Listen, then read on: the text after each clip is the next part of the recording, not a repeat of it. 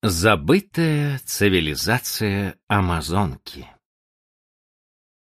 Геоглифы — это рисунки, некогда выполненные на Земле. Самый знаменитый пример подобных знаков из прошлого — это линии и фигуры пустыни Наска. Но геоглифы встречаются не только в перуанской глуши. Их нашли, например, в Боливии, в Чили, и вот теперь Бразилия. Когда на месте уникальных лесов, росших в бассейне Амазонки, стали зиять громадные пустоши, на земле проступили геометрически четкие знаки, множество фигур, словно прорытых в грунте. Еще в 90-е годы прошлого века первым обратил внимание на эти особенности рельефа бразильский археолог Аль-Соранци, сразу же посчитавший, что эти рытвины сделаны руками человека. В 2005 году группа бразильских и финских археологов Ранци, Денис Шаан, Марти Персинен начала систематически изучать фотографии, сделанные с борта самолета, а затем и спутника. На них были хорошо различимы загадочные знаки. К середине 2010 года археологи выявили уже более 260 фигур, вычерченных на Земле. Это и прямоугольники, и шести- или восьмиугольники, и концентрические круги. Хорошо видно, что авторы рисунков придерживались определенной системы.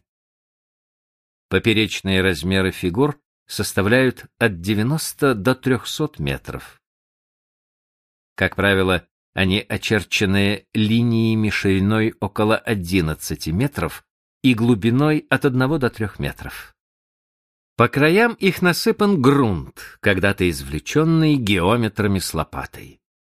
Рвы, огороженные земляным валом высотой от полуметра до метра, вот что представляют собой эти фигуры, если изучать их не с высоты птичьего полета. Сеть геоглифов, как убедились исследователи, покрывает обширную территорию. Она достигает в поперечнике 250 километров. Но это, полагают ученые, лишь малая талика того, что предстоит открыть. Как отмечает Денис Шан, возможно, мы не нашли и десятой доли всех геоглифов. Главные памятники этой культуры, уверена исследовательница, еще ждут своего часа. Быть может, они будут найдены даже там, где их пока никто не помышлял искать. В создании этой галереи под открытым небом принимало участие множество людей. В статье, написанной Шаан и ее коллегами, и опубликованной на страницах журнала Antiquity, приведены следующие выкладки. Для сооружения одного единственного геоглифа диаметром 200 метров требовалось извлечь около 8 тысяч кубических метров земли. Если исходить из того, что один человек за день мог выкопать до кубометра земли, то 8 тысяч человек соорудили бы этот знак всего за сутки. 80 человек работали бы над этим проектом 100 дней. Все это время кто-то должен был их кормить и поить. По мнению исследователей, подобные геометрические фигуры сооружали бригады, насчитывавшие порядка трех сотен человек. Все это время они жили по соседству с местом работы. Вокруг земляных валов археологи нашли следы их жилищ. Продолжая упражнения в арифметике, ученые подсчитали, что в этом регионе, который до недавнего времени считался совершенно безлюдным, проживало, судя по количеству найденных знаков, около 60 тысяч человек. Проводимые сейчас исследования приподнимают завесу тайны над забытой культурой геоглифов. Используя метод радиоуглеродного анализа, ученые из Хельсинского университета определили возраст древесных углей и других органических материалов, найденных в районе города Риубранку, близ границы с Боливией. Как выяснилось, индейцы стали селиться здесь в начале нашей эры. Эта дата, пишет Денишан, очень хорошо согласуется с хронологией других культур Древней Америки. Строители геоглифов жили здесь, по крайней мере, еще в XIII веке нашей эры, за два с лишним века до того, как на американскую землю ступил Христофор Колумб, но покинули этот район до прихода европейцев. Что же мы знаем о людях, строивших рвы и земляные валы, которые сохранились до наших дней под пологом тропического леса? В XII веке, всего в двухстах километрах отсюда, начинается становление цивилизации инков. Сделанные находки пока не подтверждают, что исчезнувший народ Амазонии поддерживал связи с инками. Нет стилистического сходства и с линиями пустыни Наска. Культура племен Амазонии погибла по необъяснимым пока причинам. Создатели загадочных рисунков на земле по одной из гипотез, вымерли, унесенные неведомыми прежде болезнями. Ведь еще быстрее испанцев, продвигавшихся по обетованной терра инкогнито, намного опережая их, сюда поспешали вирусы и бактерии, завезенные ими в новый свет. Микробы несли смертельную для туземцев угрозу, может быть, более страшную, чем меч и крест, с которыми шли по незнакомой стране искатели золота и приключений. Возможно также, что эти племена, как и цивилизацию майя, погубила экологическая катастрофа. В таком случае трагедия индейцев Амазонии усугублялась еще тем, что жившие среди бескрайних лесов, они строили все свои здания, очевидно, из дерева. Оставленные ими архитектурные памятники быстро истлели, в отличие от каменных построек майя и ацтеков. Для чего же индейцы выкапывали эти рвы, похожие на траншеи, насыпали перед ними брустверы? Мнения разделились.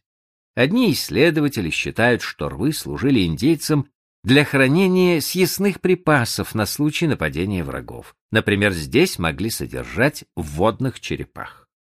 Другие полагают, что военные термины не случайны, и речь в самом деле идет о строительстве оборонительных сооружений. Против этой гипотезы говорит то, что строители всякий раз старались соорудить правильную геометрическую фигуру. Практика же показывает, что в древности при возведении фортификационных построек обычно приноравливались к окружающей местности, они занимались педантичным иллюстрированием основ геометрии. Порой эти знаки вычерчены на земле словно по линейке. Когда хотят защищаться от врагов, просто возводят вал или выкапывают ров, отмечает Шан, но не прибегают к дотошным математическим расчетам, чтобы построить идеально круглое или квадратное сооружение. В связи с открытиями последних лет, сделанными в Бразилии, все чаще вспоминают Эльдорадо. Не нашли ли археологи эту загадочную страну? Что она? Миф или реальность? Письма конкистадоров и рассказы испанских хронистов полны мечтательных упоминаний о богатствах, никак не дающихся в руки, о стране, столь обильной золотом, серебром и изумрудами, что и представить трудно. Много лихих голов полегло на пути, поманившим золотом. Два века назад Александр Гумбольд, фактически открывший Южную Америку для научного мира, положил конец всем домыслам об Эльдорадо. Миф спокойно угас, чтобы воскреснуть в первые недели 2010 года. На самом деле в статье, опубликованной в журнале Antiquity, ни слова не говорится о сказочной стране Эльдорадо. Однако открытие археологов не стало от этого менее важным. Они отыскали следы развитой культуры там, где, как считалось до сих пор, племена индейцев жили и живут в каменном веке. Там, где подчас и смерть кажется краше жизни, где бедных авантюристов, мечтавших о золотом городе, ждали только болезни и лишения. Может быть, эти знаки давно забытой судьбы, эти дороги, по которым столетиями не ступала нога человека, все-таки приведут археологов в таинственный город или забытое поселение, что вдохновляли многие поколения людей, говоривших об Эльдорадо. Может быть, этот на редкость устойчивый миф, который по-прежнему жив, сколько бы его ни развенчивали, все-таки таит в себе крупицы правды. Эльдорадо еще напомнит о себе? Неужели такое возможно в нашем веке?